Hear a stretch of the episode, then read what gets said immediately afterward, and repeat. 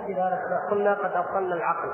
ولو أبطلنا دلالة العقل لم يصلح أن يكون معارضا للنقل لأن ما ليس بدليل لا يصلح لا يصلح لمعارضة شيء من الأشياء.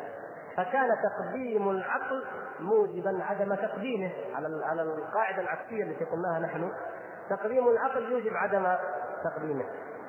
إلى أن يقول لا فاذا لزم أن لا يكون العقل دليلا صحيحا وإذا لم يكن دليلا صحيحا لم يجب أن يتبع بحال فضلا عن أن يقدم. فصار تقديم العقل على النقل اذا قدحا في العقل. بل هو قدح في إيش؟ كما قلنا في العقل والنقل. معا فاذا لا بد من تقديم النقل ولا بد من تجريد المتابعة. ولهذا عقب الشارح رحمه الله تعالى على هذا الكلام بالنص الذي هو منقول في أصله وبقليل من حروفه من مدارج السالكين لابن القيم رحمه الله تعالى. يقول الواجب الواجب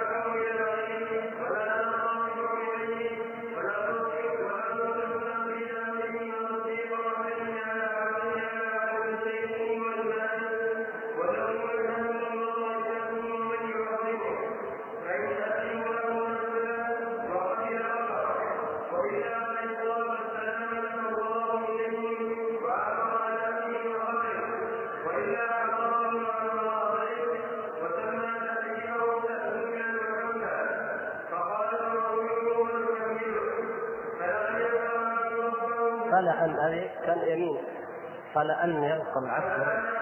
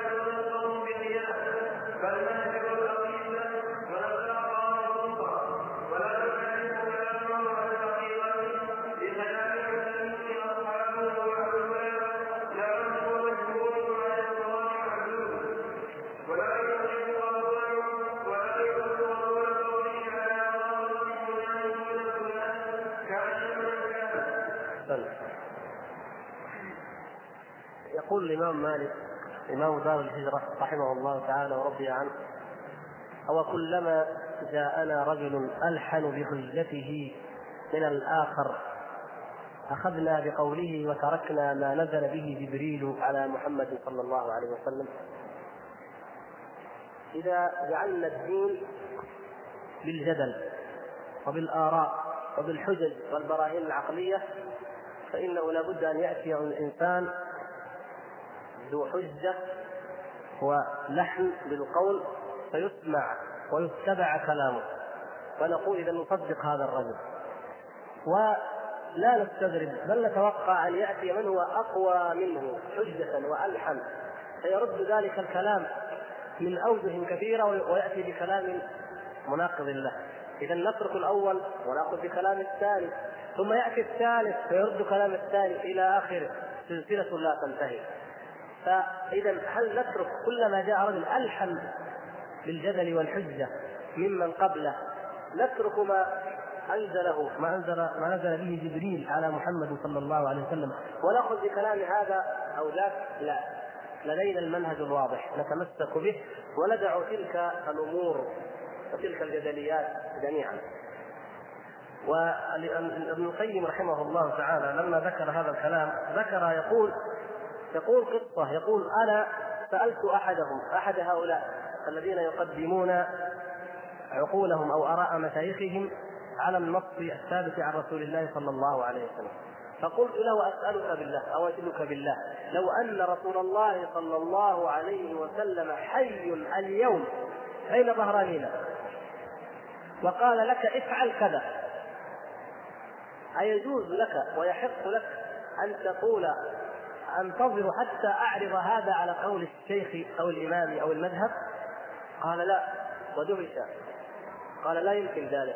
فقال فقلت له أو أن كان قد غاب بشخصه وسنته باقية ترد توقف القول والاعتقاد وما دلت عليه سنته حتى تعرضها على الإمام أو الشيخ أو المذهب؟ ما الفرق؟ ما الفرق بين كونه صلى الله عليه وسلم بشخصه يأمرنا وبين كون سنته تأمرنا هو صلى الله عليه وسلم لحق بالرفيق الأعلى ولكن دينه وشرعه وسنته باقية. فإذا قلنا الحديث الصحيح وبلغنا الحديث الصحيح عن رسول الله صلى الله عليه وسلم فالفرض إذا المبادرة إلى الامتثال والطاعة بدون أي تردد؟ هذا هو الذي يجب على كل مسلم. إذا الواجب كمال التسليم لرسول الله صلى الله عليه وسلم والانقياد لأمره إن كان الأمر الشرعي وتلقي خبره بالقبول إذا كان من باب الأخبار دون أن نعارضه بخيال باطل نسميه معقولا أو نحمله شبهة أو شكا أو نقدم عليه آراء الرجال وزبالة أذهانهم. يأتي الحديث عن رسول الله صلى الله عليه وسلم فيقول القائل وهذا الحديث مع صحته قد ثبت لدى أرباب الكشف خلافه. حديث كيف أرباب الكشف؟ قال هؤلاء الذين خوطبوا وكوشفوا بالعلم اللدني. طيب. والآخر يقول هذا الحديث وإن رواه الشيخان أو غيرهما إلا أن القواطع العقلية قد قامت على رده. بل ذكر بعضهم أن الأخذ بظواهر النصوص من أصول الكفر عافانا الله وإياكم. من أصول الكفر يقولون أن الإنسان يأخذ بظواهر النصوص دون أن يعرفها على ما يدعونه من البراهين العقلية. إذا هؤلاء ليسوا موحدين في الحقيقة. عارضوا ما جاء به النبي صلى الله عليه وسلم إما بخيال خيال يسمونه يقولون كشف وهو حقيقة وهو خيال وخبال وضلال. أو بأوهام وظنون وتخرصات ويظنون أنها آراء عقلية وقواطع وبراهين نظرية. يقول فنوحده بالتسليم بالتحكيم والتسليم والانقياد والإبعاد. نوحد الرسول صلى الله عليه وسلم بالتسليم بالتحكيم والتسليم والانقياد والإذعان كما نوحد المرسل الذي أرسله كما نوحد الله تبارك وتعالى بالعبادة والخضوع والذل والإنابة والتوكل. فهما توحيدان. فهما توحيدان. لا نجاة للعبد إلا بهما ولا يمكن أن يكون الإنسان مسلما إلا بهما. توحيد المرسل المرسل الله سبحانه وتعالى توحيده بالعبادة والإنابة والطاعة والخضوع والتوكل وتوحيد متابعة الرسول صلى الله عليه وسلم بالتحكيم والتسليم كما قال جل شأنه وما أرسلنا من رسول إلا يطاع بإذن الله.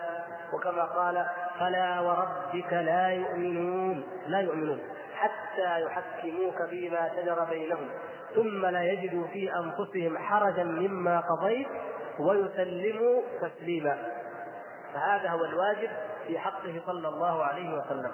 فلا يحاكم إلى غيره لا يحاكم إلى غيره ابتداء ولا يرضى بحكم غيره. إذا بلغه حكم غيره صلى الله عليه وسلم لا نقبله ولا نرضاه.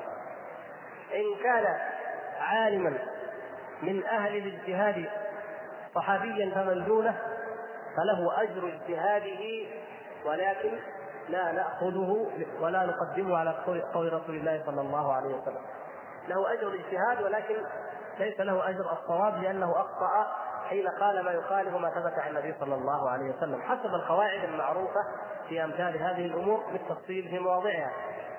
وإن كان هذا المعارض مصدرا آخر غير الدين وغير الاجتهاد كشفا أو عقلا أو فلسفة أو منطقا أو علوما من العلوم التي قال الله تعالى عنها فلما جاءتهم رسلهم بالبينات فرحوا بما عندهم من العلم علم النفس علم الاجتماع علم الاقتصاد أي علم قيل من العلوم فإننا نكذبه ونرده لما إذا ثبت عن رسول الله صلى الله عليه وسلم. لما يثبت عن رسول الله صلى الله عليه وسلم نرده ونرد أي علم مهما كان. ويشرح حال القوم حال المؤولين والمعطلين حين يقول ولا يوقف تنفيذ أمره وتصديق خبره على عرضه على قول شيخه وإمامه وذوي مذهبه وطائفته. أصحاب الطرق يقولون هذا الحديث لا بد أن نعرضه على شيخ الطريقة. أنهم يقولون كن بين يديه كالميت بين يدي الغاسل فما لك أمر ولا نهي. تجيب الحديث تعرضه على الشيخ. إن قال لك اعمل به وإن قال لك لا تعمل لا تعمل. اذا المرجع هنا الشيخ. المتعصبون من أهل المذاهب يقولون هذا الحديث نعم صحيح لكن المذهب ولكن أصحابنا على خلاف ذلك ولكن المذهب بخلاف ذلك. فإذا ما نعمل بالحديث حتى نتأكد ونشوف ماذا يقول أصحابنا وماذا يقول المذهب في ذلك. هذا هو ايقاف تنفيذ أمره على قول الشيخ أو الإمام أو الطائفة. يقول إن أذنوا له نفذه وقبل خبره وإلا فإن طلب السلامة فوضه إليهم وأعرض عن أمره وخبره. كيف؟ والله يا أخي نحن نريد الحق. وهؤلاء الأئمة الأربعة مثلا أو الإسلام ما ما يعني يأخذون إلا من الكتاب والسنة. هم أصلا ما ياخذون إلا من الكتاب والسنة. فنحن نفوض الأمر لهم ونتبعهم. فوض إليهم. أو يقول أنا مفوض أمري إلى شيخ الطريقة والطريقة هذه مأخوذة عن الكتاب والسنة أنا مفوض أمري إلى الشيخ زي ما يقول يقول وحتى هذا الحديث لابد إنه بلغ الشيخ لابد إنه بلغ صاحب المذهب ما هو معقول ما بلغه لابد بلغه لابد إنه فاهمه وهو أعرف مني أنا ما أجتهد خليه أنا ماني ما عندي اجتهاد فأنا زي ما يقول الشيخ أنا أقول. هذه يعني كأنه يصف ويشرح حاله قديما وحديثا. هذا إذا طلب السلامة وإن كان أكثر من ذلك حتى يقول الرازي يقول وإلا اشتغلنا أو بالجوين يقول وإلا اشتغلنا بها على سبيل التبرع. اشتغلنا بتأويلها على سبيل التبرع. يعني ذكر هو حديث النزول مثلا وغيره يقول نردها على طول ما ما في مشكلة هذه تعارض القواطع العقلية. لكن إما أن نردها جملة نردها بالجمله بناء على القانون الذي ذكره الرازي. أو نقول والله على سبيل التبرع نؤولها. يعني نأخذها واحد واحد ونؤولها. ينزل ربنا لا معقول. العقل ما يبين إيش نقول؟ ينزل أمره ملائكته. طيب. يضع الجبار قدمه. الجبار الله؟ لا ما معقول هذا. العقل إيش نقول؟ نقول الجبار هذا رجل من الجبابرة. الجبار ملك من الملائكه كما ذكر ذلك الغزالي في المنخول. والله مشي إيش نسوي؟ يعني لازم نخرج المسألة. وهذا يكون عندهم كما ذكر صاحب قانونهم الكلي هذا على سبيل التبرع يعني نحن ما ما في ضرورة ممكن نردها على طول ولا في مشكلة. لكن إن تبرعنا نجيبها واحد واحد ونقول هذا صحيح ونؤوله. وهذه الآية ونؤولها وهذا على سبيل التبرع نعوذ بالله. هذا غاية الاحتقار للنص وللوحي. يقول ويسمي تحريفه تأويلا وحملا يعني نؤوله على كذا نحمله على أنه كذا إلى آخره. فلأن يلقى العبد ربه بكل ذنب ما خلا الإشراك بالله خير له من أن يلقاه بهذه الحال. وهذه العبارة التي قالها الإمام الشافعي وغيره من العلماء في حق أصحاب الكلام.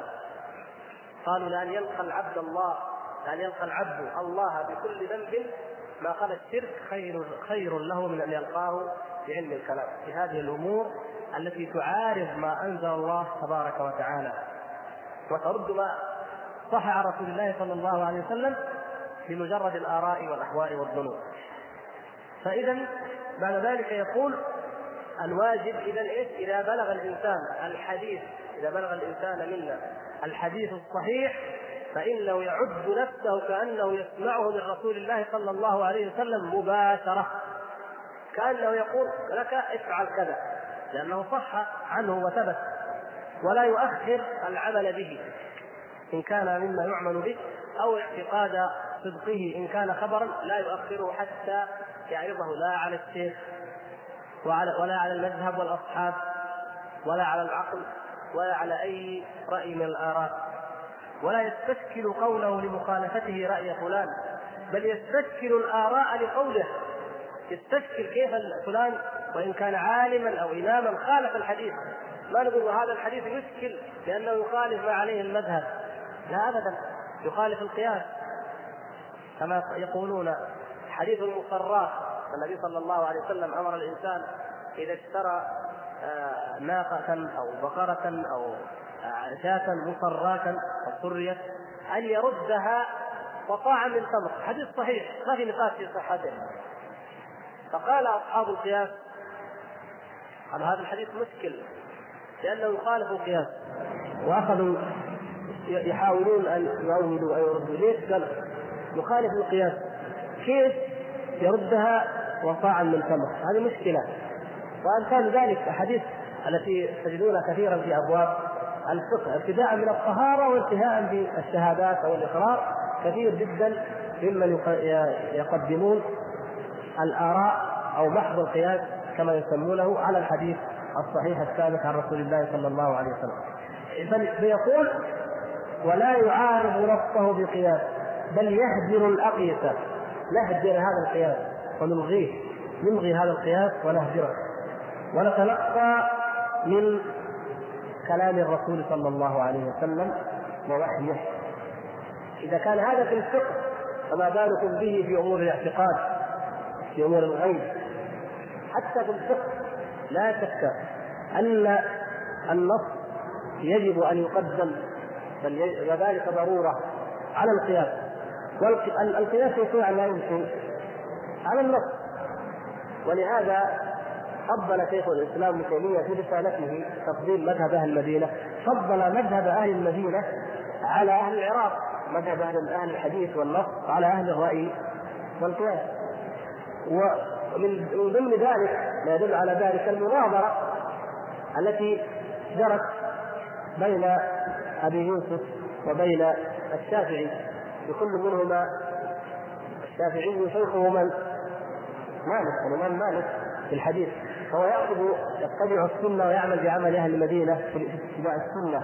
وأبو يوسف محمد بن الحسن تلاميذ الإمام أبي حنيفة على مذهب أهل العراق يأخذون بالعراق بقول أهل العراق بالرأي.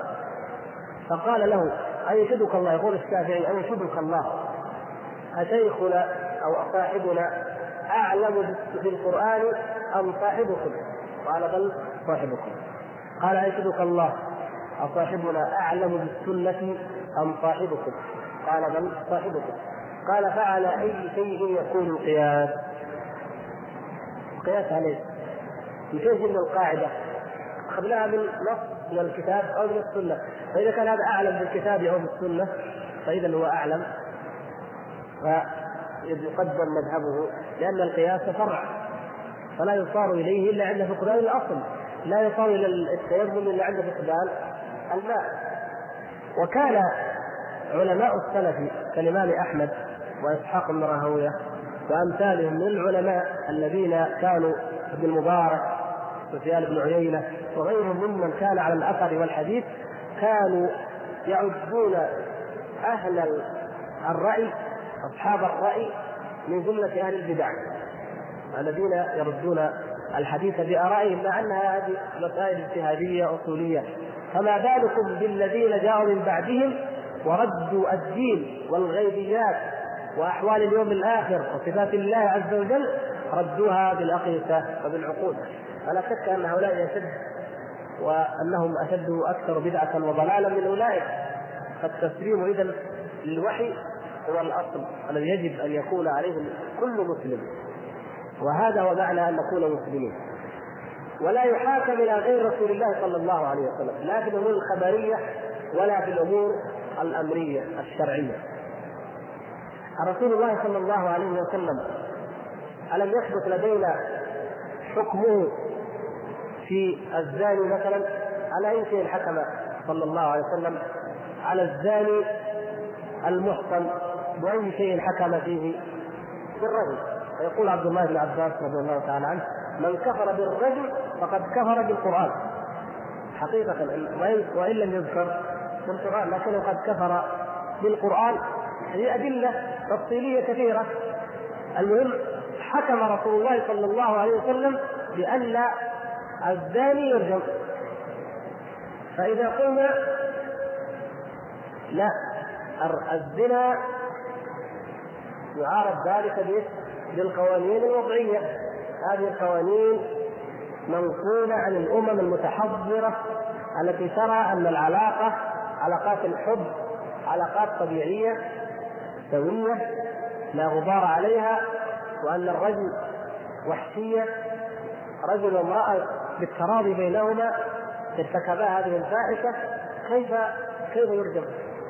هذا هو الكفر الصراح وقد كفر العلماء من قال بذلك في القديم جيء إلى مصير الكفر الذي يسمونه مصير الدين الطوسي وكان وزيرا للتتار وجيء إلى إلى السلطان الوالي برجلين فعلا فاحشه اللواط فقال لابد أن يقام عليهما الحد.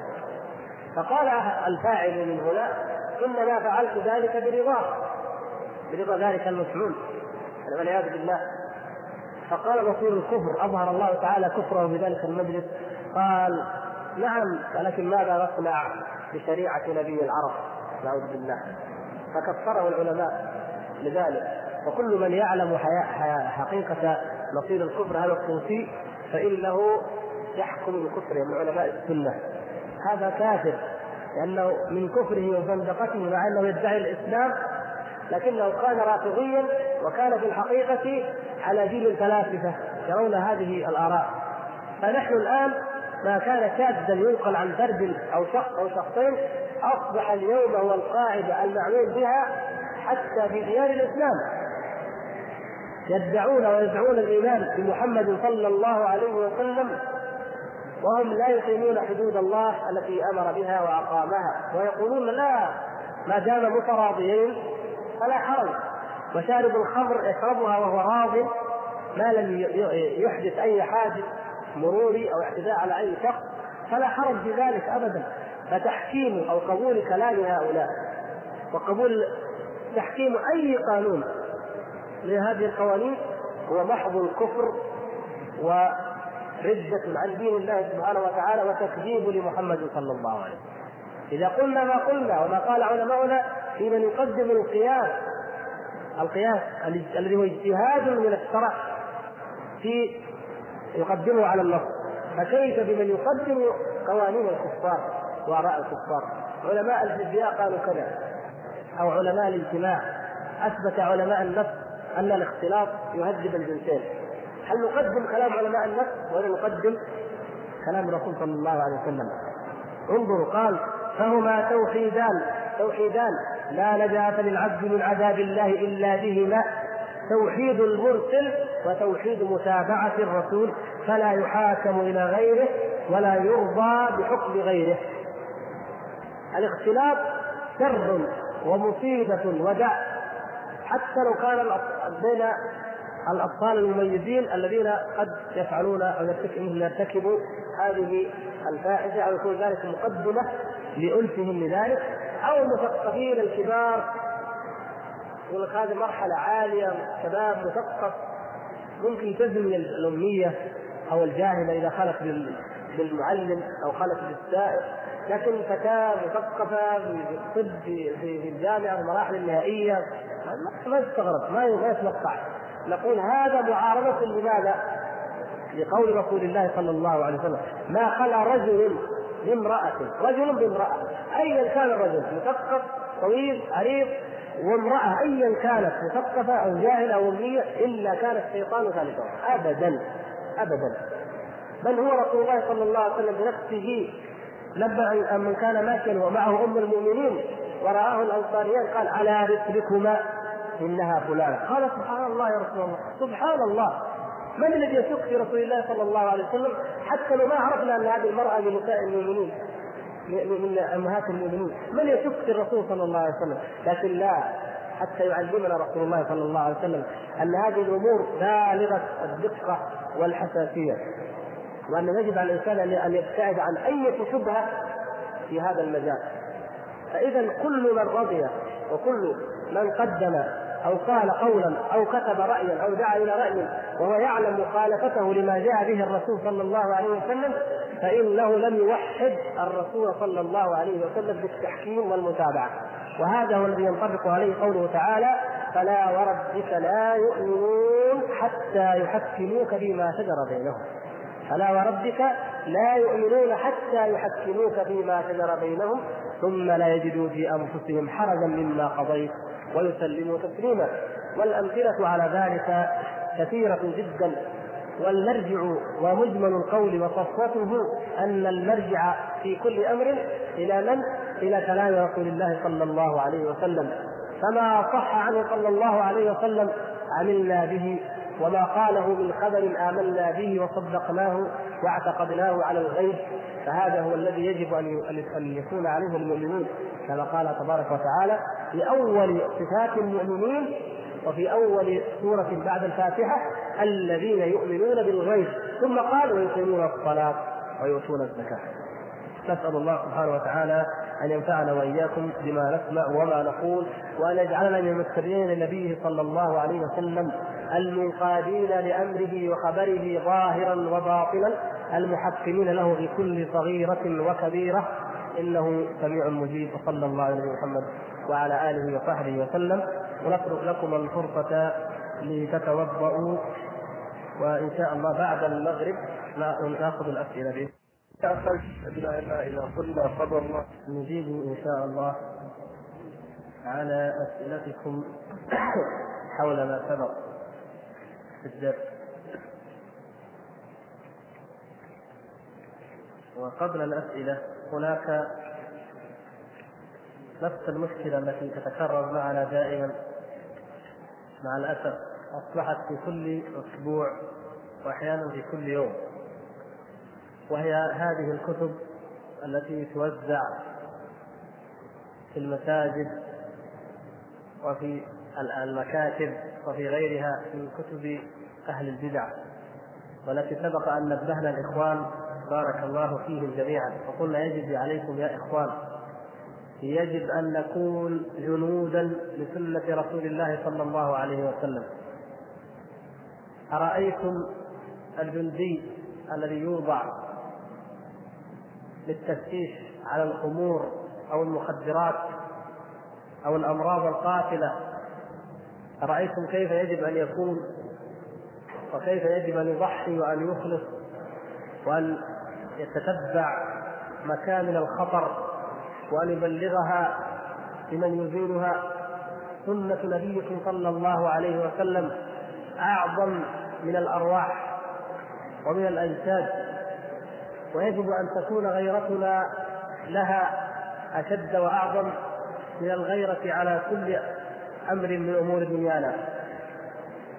هذا رسول الله صلى الله عليه وسلم الذي أنزل الله تبارك وتعالى عليه الهدى والنور وأخرجنا به من الظلمات إلى النور. الذي لا يمكن أن يؤمن أحدنا الإيمان الحق الكامل حتى يكون أحب إليه من والده ووالده والناس أجمعين. هذا تنتهك سنته ويعدو عليها أهل البدع ويسطو عليها أرباب الضلالات المحرفون. والمبطلون ونحن ساكتون ومع ذلك نقول نحن من أتباع محمد صلى الله عليه وسلم وندعي محبة رسول الله صلى الله عليه وسلم هذه الأدعية والأذكار ناس يأتون بأذكار لا أصل لها ويقولون إنها من أذكار النبي صلى الله عليه وسلم. يا أخي إن كانت من أذكاره صلى الله عليه وسلم فلماذا لا تخرجها؟ لماذا لا تدخل الأحاديث التي الكتب كتب السنة التي أخرجتها الأحاديث التي ثبتت فيها؟ لماذا تأتي بهذه الكلام الذي يظهر عليه الصنعه والتكلف كلام المتأخرين الذي لا يمكن أن يكون من كلام المعصوم صلى الله عليه وسلم؟ كتب ونشرات مثل هذا الحديث. الذي يسمونه الحديث القدسي وتجدونه في الدكاكين على الأبواب. حديث طويل. يا ابن آدم لا تخافن من ذي سلطان ما دام سلطاني باقيا. يا ابن آدم لا تخشى من ضيق الرزق. يا ابن آدم لا تطلب غيري. يا ابن آدم إن فتني فتني فتك وافاتك الخير كله. إلى كلام. ترون الورقة أمامكم. لا أصل لهذا الحديث. هذه الأذكار أذكار الصباح والمساء. التي طبعتها دار الأصفهاني. طبعا بدون تصريح من الإعلام وبدون تصريح من رئاسة البحوث العلمية ويكفيكم هذا انه أي شيء تجدونه مطبوع بدون تصريح فلا بد أنكم تتوقفوا فيه. أسماء الله الحسنى مطابع سحر برضو لا تصريح ولا جهة وثقتها ممكن أي إنسان يكتب أي شيء ويطبع المطابع رخيصة الأيام هذه وكاسده ممكن يطبع أي شيء ويوزع اذا ما في معيار إذا ما في جهة علمية تشرف وتراجع.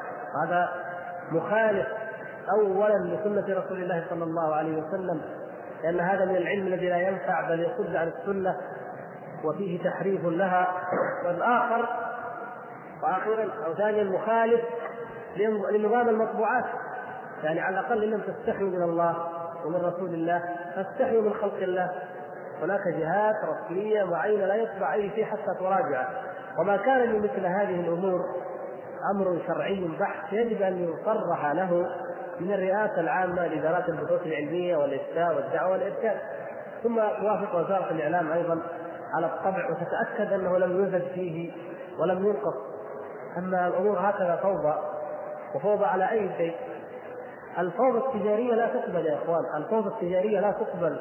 لأن وزارة التجارة تضبط البضاعة وتضبط المورد وتضبط هل هذا الوكيل فعلا وإلا إفلاس جاءوا ببضاعة مخصوصة وكتبوا عليها اسم الوكيل والمورد وباعوا بغش ولهم عقوبات في هذا فكيف بالله عليكم بديننا؟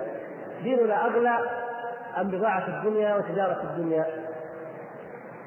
يجب أن نتنبه هذا سحر وهذا زي ما قلنا الأصبهاني أذكار الصباح والمساء فيها من الخلط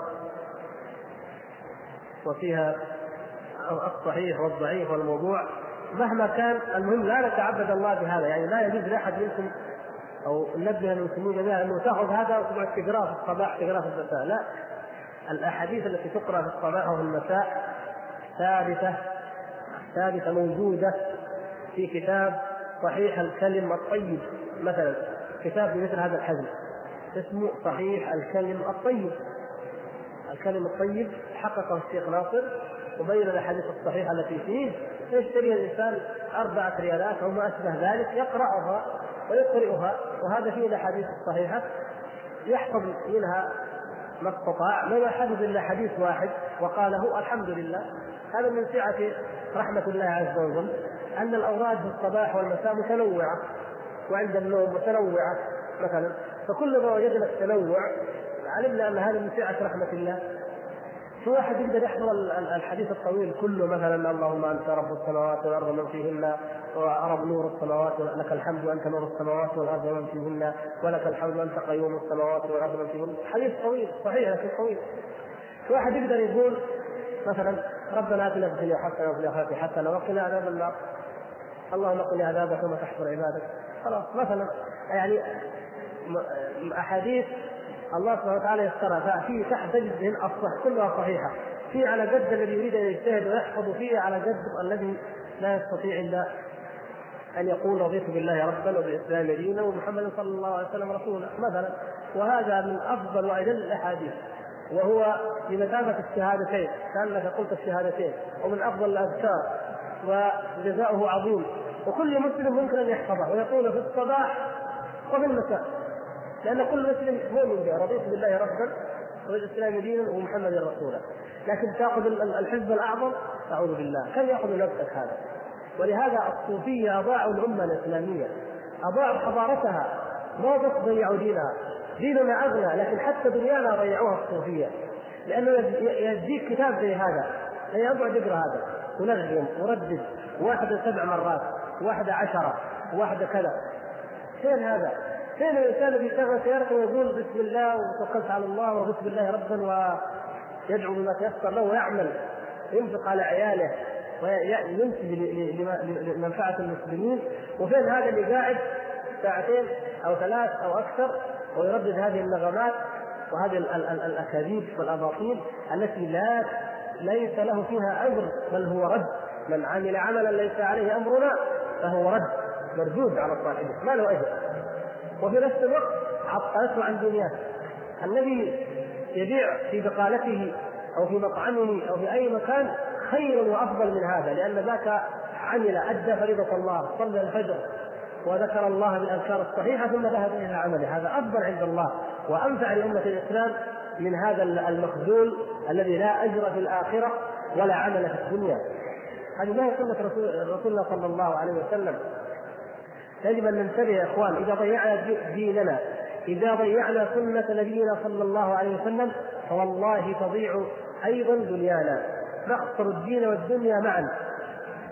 ويكون الذل ويكون النكال جاءنا الصليبيون وجاءنا التتار وجاءنا الاستعمار الحديث. كل هذا جاءنا والأضرحة يزورها الآلاف. والموالد يقيمها المئات أو الآلاف للأولياء أو حتى للرسول صلى الله عليه وسلم. كلها بدعة. والطرق تسيطر على المسلمين. ماذا أغلب؟ والله كانت السبب. وكانت مما أدى إلى نكبتنا وإلى ذلنا وإلى خزينا الذي نعوذ بالله من الخزي في الحياة الدنيا. ولكن سنة النبي صلى الله عليه وسلم فيها الخير وفيها النور وفيها الهداية في الدنيا وفي الآخرة.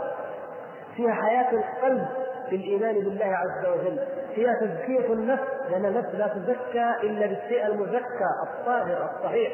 لا بالضعاف والموضوعات والمكذوبات والاباطيل وفيها قوام الجسد وقوام الحياة التي لا يمكن أن تستقيم إلا على أمر الله. والحياة الطيبة لا تكون إلا لمن آمن بالله وتمسك بسنة رسول الله صلى الله عليه وسلم. أما هؤلاء انظروا كم جاء من صلوات على النبي صلى الله عليه وسلم. كم؟ خاتمة في ألفاظ الصلوات الصلاة على خاتم النبيين عليه الصلاة والسلام. وأفضلها وأفضلها ما ورد عقيب التشهد. طيب ما هو أفضلها؟ هو هذا اللي صح اللي علم النبي صلى الله عليه وسلم أصحابه؟ هو هذا الصحيح وغيره بدعة. لكن جعلها فقط هي الأفضل. ويجيب أشياء. اللهم جاحد المدحوات وبارئ المسموكات وجبار القلوب على فطرتها شقتها شقيها وسعيدها. اجعل شرائف صلواتك ونوامي بركاتك ورأس تحنناتك على سيدنا محمد صلى الله عليه وسلم عبدك ورسولك الخاتم لما سبق والفاتح لما أغلق والمعلن للحق بالحق الدال لجيشات الأباطيل كما حمل فاطلع بأمرك لطاعتك مستوفزا في مرضاتك بغير نكل عن قدم ولا وهن في عزم واعيا حافظا لعهدك وماضيا على نفاذ أمرك حتى أورى قبسا لقادس آلاء الله تصل بأهله أسبابه ما الكلام هذا؟ معنى الكلام هذا؟ بأي كتاب أم بأي سنة؟ حتى لو كانت معاني صحيحة فرض بعض المعاني أنها حق في النبي صلى الله عليه وسلم من تعبدنا بها؟ في الصباح والمساء ونحفظها ونكررها لماذا؟ من الذي يشرع ما نتعبد ونتقرب إلى الله به؟ هل من أحد غير رسول الله صلى الله عليه وسلم؟ لا. لو أننا عملنا بالسنة لكفانا والله. والله إننا لنعجز أيها الإخوة الكرام. نحن والله نعجز عن القيام بالسنة. من منا يدعي أنه وفى السنة حقها؟ من؟ من يستطيع أن يقول أنا أقول جميع الأذكار وجميع الاوراد الصحيحه الثابته بالسنه من منا والله؟ والله نحن نعجز وأنا اولكم واضعكم ما قمنا بالسنة. فما الذي يلجئنا إلى أن نبتدع البدعة؟ ونحفظها ونطبعها ونوزعها. هذه من الأعمال التي يظنها أصحابها شيئا وهي كما قال الله سبحانه وتعالى والذين كفروا أعمالهم كسراب بقيعة. يحسبه الظمآن ماء حتى إذا جاءوا لم يجدوا شيئا. وقياسا على ذلك أهل البدع. يظنون أن هذه الأعمال قربة إلى الله. ينفقون ويتطوعون ويطبعون ويوزعون ولكن لا قربة فيها ولا أجر لأنها ليست على منهج النبي صلى الله عليه وسلم الصحيح. فهذه أحببنا أن ننبه إليها. وأن نعيد عليكم أيها الأخوة الكرام ما قلناه من أنه يجب أن نكون جنودا للسنة. بأن نمنع توزيعها وأن ننبه من يوزعها وأن نبلغ عن عنه وننصحه حتى لو نبلغ جهة مسؤولة. في إمكان أي واحد منا يتصل بهذه دار مثلا السحر أو الأصبهاني مطابع. يقول لهم كيف كيف طبعتم هذا؟ عندكم تصريح؟ هذا بدعة. يقول لهم من باب النصيحة. تصور لما أنت تنصح وهذا ينصح وهذا ينصح. والحمد لله ما نقول إن شاء الله إلا الحق وبالأسلوب الطيب وبالكلام الصحيح. لا بد يتاثرون يمكن قصدهم خير يعني نحملهم على الخير. قصدهم السنة يمكن قصدهم أجر. فلما يشوف أن أهل العلم أنكروا عليه وشباب وناس طيبين أنكروا عليه بالدليل الصحيح يبطل. ثم نقول له ترى يا أخي هذا الأمر لو يبلغ وزارة الإعلام ترى في تعاقب حسب نظام المطبوعات أيضا لأنك ما عندك تصريح عليه. وهذا دليل أنك غلطان. وإن لو انك متأكد أنه هذا الشيء صحيح توثقت فنقول لهم نحو هذا الكلام. عسى أن يهديهم الله.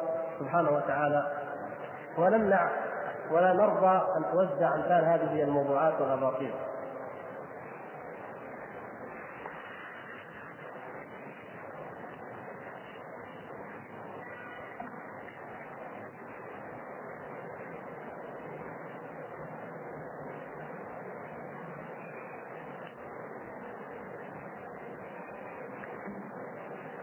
طبعا هو مسألة العقل والنقل والتعارض بينهما. ولذلك نحرص على الأسئلة تتعلق به. مثلا حديث الذبابة. يقول الأخ في حديث الذبابة ومع تسليمنا بأن في أحد جناحيها داء وفي الآخر دواء. نعم هكذا أخبر رسول الله صلى الله عليه وسلم وهو الصادق المصدوق. هل إذا حدث مع أحدنا أن سقطت الذبابة في الإناء أو الفنجان ولم تستطع نفسك أن تكمل الأكل أو الشرب تقززا هل في ذلك إثم أو انتقاص من الإيمان؟ الحمد لله أن هذا الأمر ليس للوجوب يعني هذا ليس لم لم نتعبد لم نتعبد بأننا نغمس الذباب ثم نشرب ما بقي أو نأكل، ما تعبدنا بذلك وإنما أخبرنا رسول الله صلى الله عليه وسلم بهذا الخبر إرشاد وإخبار منه من كانت نفسه تقبل ذلك فليفعله وليطمئن لأنه رسول الله صلى الله عليه وسلم قد قال وهو الصادق المصدوق واذا فلن يبقى لا جراثيم ولا أي شيء. أغمسه وأشرب كما قال. من كانت نفسه لا تقبل مع إيمانه بصدق رسول الله صلى الله عليه وسلم في هذا القول وأنه حق وأنه صحيح ولكن يقول أنا نفسي لا تقبل فإن شاء الله هذا لا حرج فيه. هذا من من الإرشادات. مثل ما أرشدنا الله ورسوله. إلى أن الماء طاهر يطهر. النجاسه يطهر الأذى والخبث فأرشدنا إلى أن في أحد جناحي الذبابة دواء مع ان في الآخر أيضا داء فهذا الذي يظهر في حديث الذبابة أنه للإخبار. هذا أمر غيبي. أخبر به النبي صلى الله عليه وسلم وهو للإرشاد. ولكن بلا شك أن الإنسان إذا فعل هذا الشيء بنية أنه يعود نفسه الالتزام بأمر رسول الله صلى الله عليه وسلم ويعودها تصديق النبي صلى الله عليه وسلم عملا مع تصديقه قلبا فإن هذا إن شاء الله يكون له درجة أفضل. يعني ولو مرة في حياتك مرة مرتين حطها حتى تعلم نفسك أنها تثق صدقا وحقا في كلام رسول الله صلى الله عليه وسلم. لكن الحديث لا يقتضي الوجوب انه يجب عليك ان تغمس لا أخبرك وارشدك إلى هذا. إن كان ما عندك ما غيره تشرب انت مطمئن. ما في أي شيء. إن كان فقير الإنسان مطمئن ما في شيء. إن كان عندك فهم من الأمر وفي ما هو أفضل منه ولا تقبل نفسك. فلا حرج مع يقينك بصدقه صلى الله عليه وسلم فيما أخبر. لا أنا اللي أنت اللي فيك وأنت وأنت. دائما هكذا النفوس. انظروا كيف كان النبي صلى الله عليه وسلم يخاطب الناس. ويعلمهم. يجب أن نعلم الناس كذلك. نحن ما نقول إنه لا لأن هذا أن الدعوة أو الأمر بالمعروف دائما باللين والرفق لا. هناك هيئة تضرب الناس. هناك محكمة تجلد الناس. وقد تقتلهم. آه، ديننا يقوم بالقوة ويقوم بالدعوة معا. لكن نحن نتكلم الآن عن جانب إيش؟ عن جانب الدعوة. جانب الدعوة فقط. فيجب علينا أن نكون دعاة على منهج صحيح وسليم يجب علينا أن نحذر الفرقة التفرق بيننا نحن مهما اختلفنا فيه من الأحكام أو من الفروع والآراء والاجتهادات لا لا نجعه لا نجعلها حجر عثرة في طريق أن الدعوة تستمر. نحن لا ندعو أنفسنا فقط، نحن ندعو الآخرين الغافلين، فنترك الأمور التي فيها اختلاف في وجهات نظر لنهتم بما هو أهم منها. لنهتم بالتوحيد اولا وأهم كل شيء، بالسنة وبترك البدعة ثم بالطاعة وترك المعصية والأمور العلمية تبقى بيننا. حتى لو أنا وياك اختلفنا في أمر من أمور الفقه. خلي بيني وبينك في مجلس علم في حلقة خاصة بيني وبينك لا نعرض خلافاتنا العلمية أمام الناس الذين لا يدركون. إيش در الناس إنه الأئمة الأربعة كلهم يجتهدون وكلهم على الحق ولكن هذا أخطأ وهذا اصاب يقول لك دين الله واحد وهو كلام صحيح. هذا الذي يجب أن يقال له. كيف الواحد يقول حرام واحد يقول حرام؟ لخبطتوا عقولنا. والصلاة يخطب المسجد هذا يقول صح وهذا يقول خطأ. هذا نحن بهذا نقدم صورة سيئة للدعوة وللصحوة. فإذا قلنا إن هذه الصحوة نبتة جميلة بدأت تزهر وتطلع فيجب علينا أن نتعاهدها بالسقي والنماء ونحافظ عليها من الآفات والحشرات. والجفاف أيضا. فهذه مسؤوليتنا نحن يجمع ذلك كله أن نجعل منهج النبي صلى الله عليه وسلم نصب أعيننا في كل أمر من أمورنا. فهذا هو أساس الخير وجماع كل هدى وكل رشد وصلاح.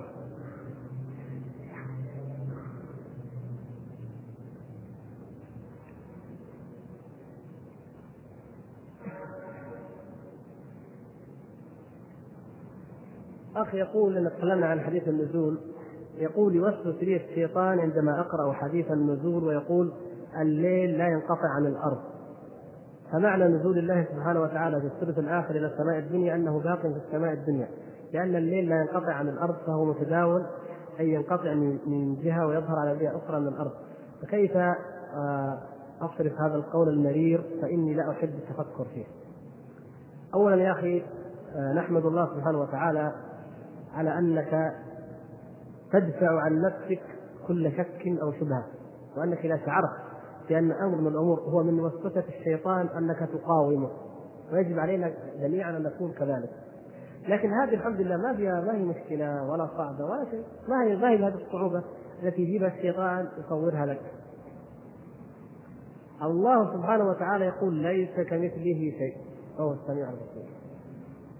انت لما يجيك الشيطان يقول لك ينزل في الثلث والثلث في كل بلد اذا هو دائما نازل. هذا انت قياسا يقول لعقلك إنه زي أي شيء من الأشياء زي أي مخلوق أو أي شيء ينزل ويطلع اذا وفي وقت معين.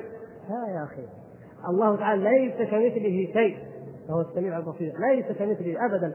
فكل ما يخطر على بالك فالله تعالى بخلاف ذلك. فانت اطرد هذا الوهم من أصله بأن تؤمن بهذا الحديث مع اعتقاد أنه ليس كمثله شيء. وحط هذه القاعدة معك. استوى لكن ليس كمثله شيء. له يدان لكن ليست كأيدي المخلوقات. ليس كمثله شيء. له عين لكن ليست كعين المخلوقات. ليس كمثله شيء. حط هذه القاعدة معك واقرأ ما شئت ما صح من حديث في الصفات واطمئن وضع هذه القاعدة معه آمن به وحط بجنبه أنه ليس كمثله شيء ولا تخاف. ولا مرارة ولا ألم إن شاء الله تعالى.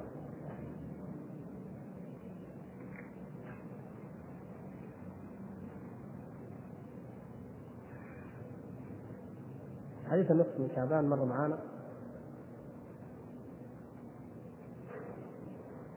الأناشيد ما نبغى نطول فيها الموضوع يا إخوان يجب على الإنسان أن يشغل قلبه بذكر الله عز وجل. والنشيد ما نحرمه. طبعا بدون موسيقى. إذا في موسيقى أظن ما في خلاف عندكم انه يحرم معلوم أن الموسيقى حرام لكن مجرد نشيد هذا من المباحات في السفر يسافر الإنسان. في مثلا فقرة بسيطة ضمن مثلا آه نقول منتدى أو حفلة آه، بمعاني جيدة طيبة أمثال هذه الأمور لا يتجاوز بها قدرها. إذا فيها معاني صوفية صلى الله على محمد ولا مدري لا هذا أصبحت بدعة. هذه هذه باتفاق لكن أمور تمدح الإسلام تثني عليه.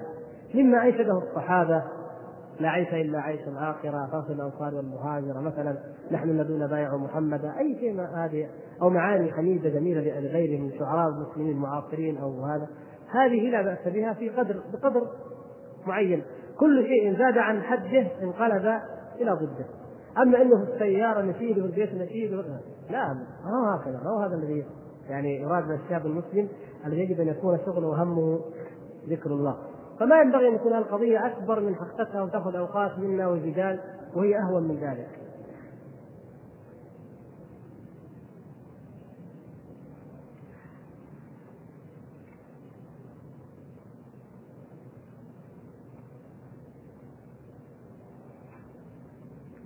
الأخ يقول ما رأيكم في هذه الصلاة؟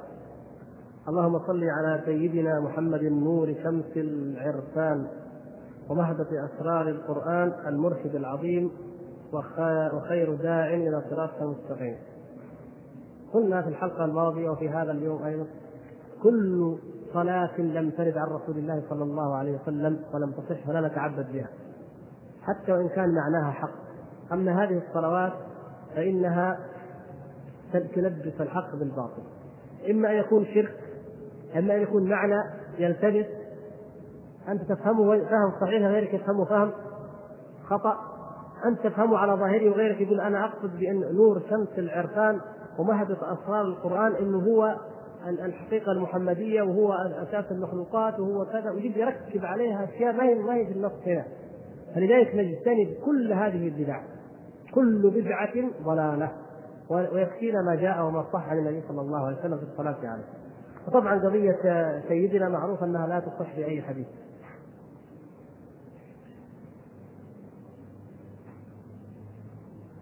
يقول الشيخ حديث الذباب ذكر الشيخ ابن عثيمين أن غمس الذباب واجب لأن الأمر يقتضي الوجوب وكذلك حتى تموت الجراثيم بما في الجناح الآخر من داء.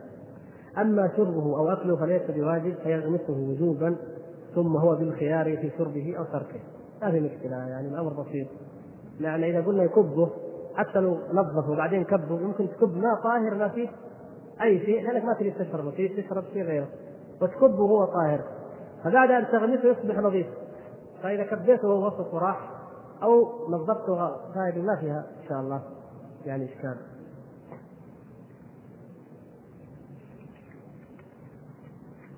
الاخ يسال عن الشيوعية ما في داعي نطول فيها لكن الشيوعية كفر وكل من ادعاها وانتسب إليها فهو كافر خارج عن دين الإسلام. لأن من بدهيات الشيوعيه أنه لا إله والحياة مادة. نعوذ بالله. من بدهيات الشيوعيه أن الشيوعي أنه لا يؤمن بالله. فكل شيوعي شرقي أو غربي فهو كافر ولا دين له. يكفينا هذا عليه الحال نعرف أن في هذا الكون عالم من الملائكة وعالم من الجن والإنس. هل يوجد عالم غير هذه العوالم؟ وهل لنا أن نؤمن به؟ حكم من أنكره إن علمه. على كل حال يوجد عوالم؟ فلا أقسم بما تبصرون وما لا تبصرون. ويخلق ما لا تعلمون. وكما قال في سورة الأنعام الا امم امثالكم. ما فرطنا في الكتاب من شيء. فهناك عوالم وأمم وما من دابة في الأرض ولا في السماء. فنحن ما ندري يعني ما ندري كم من عوالم. يوجد غير هذا العالم؟ العوالم يوجد. هل لنا أن نؤمن به؟ على الجملة نعتقد أنه يوجد ما لا نعلم. حكم من أنكره إن علم إذا ثبت شيء وأنكره أحد فإنه يأخذ حكم من أنكر شيئا من الكتاب أو السنة إذا ثبت عليه شيء من هذه الأمور. كما تعلمون قد يكون هذا الإنكار كفرا وقد يكون إذا كان عن تأويل أو سوء فهم قد يكون ضلالا وقد يكون خطا هل هناك نصوص صريحة بأن الشيطان يدخل في جسم ابن آدم؟ وهل يجب علينا تصديق ذلك؟ وما حكم منكر ذلك؟ إن كان الجواب بنعم. بعض الناس يجادل ويماري في هذه المسألة بالعقل. العقل ينكر. العقل. طيب يا أخي. الأمر إذا شهد به الحس وجاء في النصوص ما يدل عليه فإنه لا داعي لكلمة العقل هذه. والعقول تتفاوت. والذين يثبتون دخول الجني في ابن آدم أليس لهم عقول؟ عقولهم أثبتت ذلك ولم يجدوا في ذلك ولا العقل. فلا داعي لأن يرد شيء من ذلك بالعقل فهم علماء السنة من قوله تعالى كمثل الذي يتخبطه الشيطان من النفس أن الشيطان يدخل في الإنسان فيتخبطه.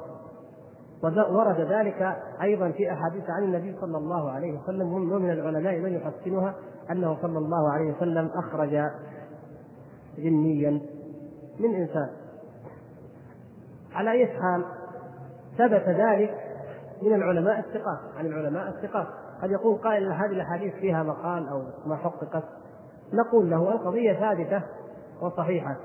منطوق الآية هذا مفهوم الآية شهد له الحس شيخ الإسلام ابن تيمية حد يشك في في كونه ثقه هو بنفسه أخرج من الجن شيء كثير وذكر هذا في الفتاوى.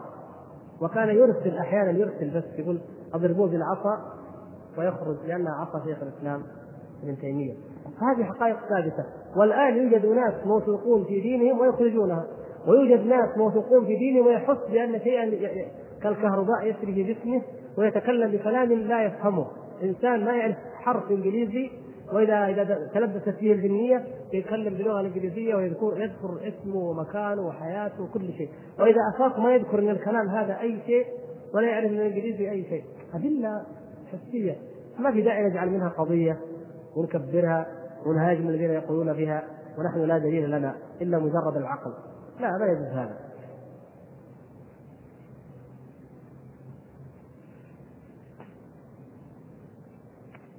تحضير الأرواح هذه من أكبر الضلالات والخرافات. يقولون انه في مدارس ومعاهد لتحضير الأرواح. كيف؟ يروح الواحد يدفع 100 جنيه ويطلب روحه. جده ولا قريبه ولا أي إنسان يتكلم معاه. حضرنا روح أحمد شوقي وقال شيئا وحضرنا روح فلان وقال كذا. هذا كله باطل ويسألونك عن الروح قل الروح من أمر ربي وما أوتيتم من العلم إلا قليلا. والأرواح لها مستقر عند الله سبحانه وتعالى ولا يستطيع أحد أن يحضره أو يستحضره بأية حال من الأحوال. هذه من الأباطيل ومن الأكاذيب ومن الدجل ومن الحيل.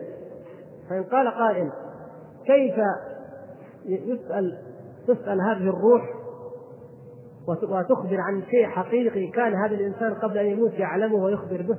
يمكن يكون سر ما يعرفه إلا هذا الإنسان وهذا الذي مات. أيوه. كيف هذا؟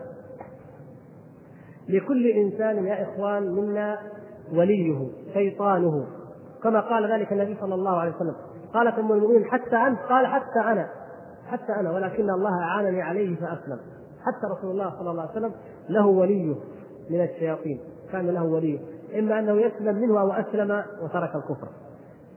هذا الولي من الشياطين معك دائما هو الذي يوسوس لك باشياء يمكن حتى الشعر هو اللي يملي عليك بعض الأشياء ويكتبها الشاعر أو بعض الأمور. يوسوس لك بها.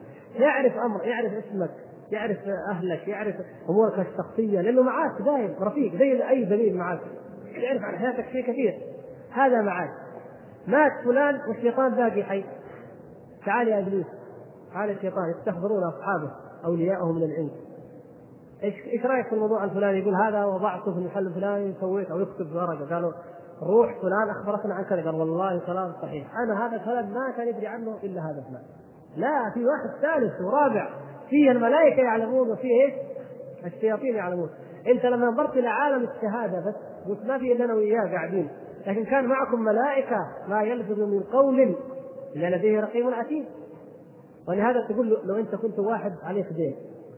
لك دين عنده. أقر بالدين أمامك بس أنت وياه. ها؟ ثم أنكرك في المحكمة. تقول الله تعالى يعلم. والملائكة كتبت شهادته ان كان انكرها كتبتها هذا هو. أحيانا نوقن وأحيانا ننسى. الملائكة كتبت الإقرار. وإن كان هو أنكر. وكذلك الشياطين حاضرة. وتسمع. فهؤلاء الناس تخبر عنهم الشياطين بأمور. فشيطانه يخبر عنه بأنه يحب كذا أو يكره كذا أو أوصى بكذا أو قال اعملوا لي كذا. فيقول أصحابي والله هذا كلام صحيح.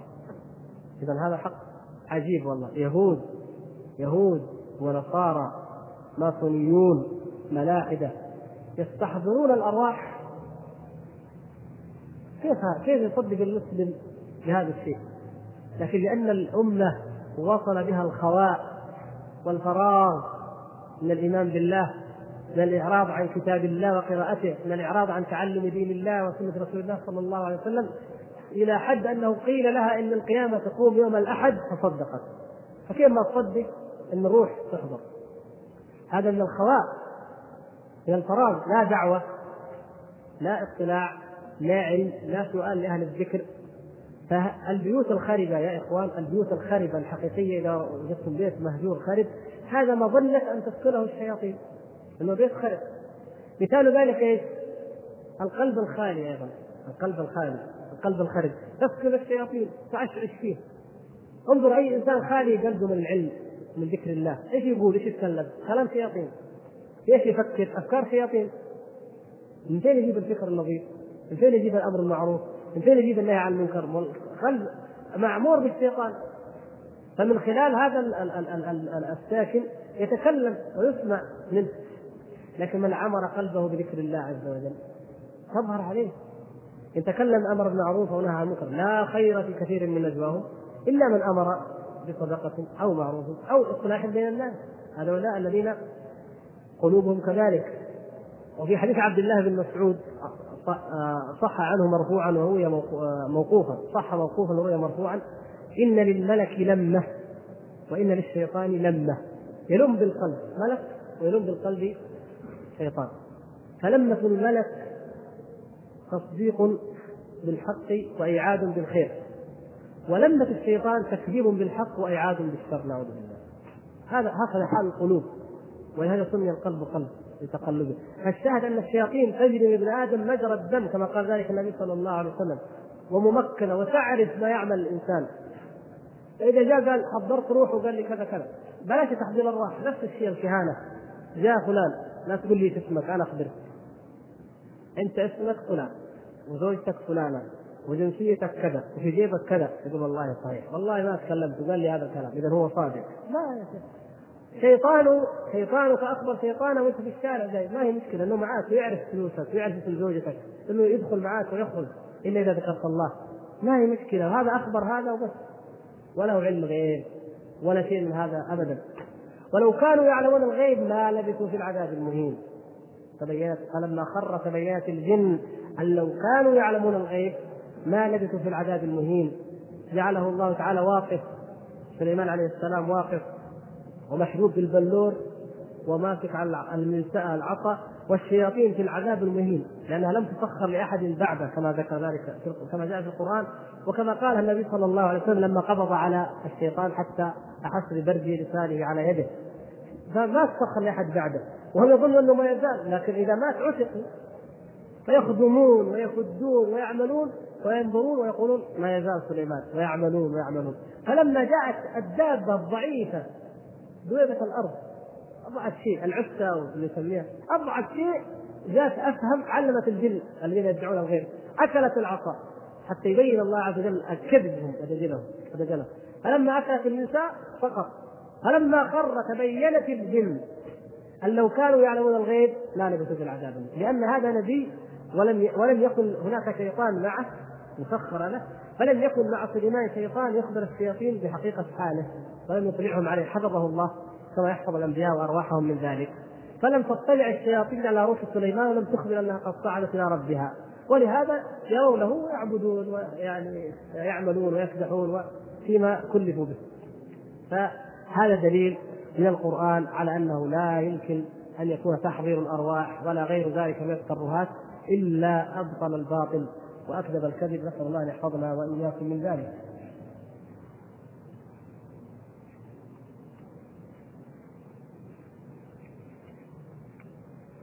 الوقت قرب في سؤال يقول جاء في سورة غافر قالوا ربنا أمتنا سنتين وأحيتنا سنتين فاعترفنا بذنوبنا. لا تصدقوا اللي يقول إن هذه هي حياة الضمير ويقظه الضمير. هذا من تأويل كتاب الله عز وجل. من قال ذلك فقد افترى على الله الكذب. هذه الحياة اعتراف بالحياة. كان الإنسان ميتا في العدم ثم أحياه الله حياة الدنيا ثم مات ثم أحياه الله الحياة الآخرة. هذا القول الصحيح والراجح في هذه المسألة. فيقولون ربنا امتنا اثنتين وأحييتنا اثنتين فاعترفنا بذنوبنا فهل إلى خروج من سبيل؟ نسأل الله سبحانه وتعالى أن يعافينا وإياكم من سوء المصير. أتقبل منا إنه سميع مجيب. والحمد لله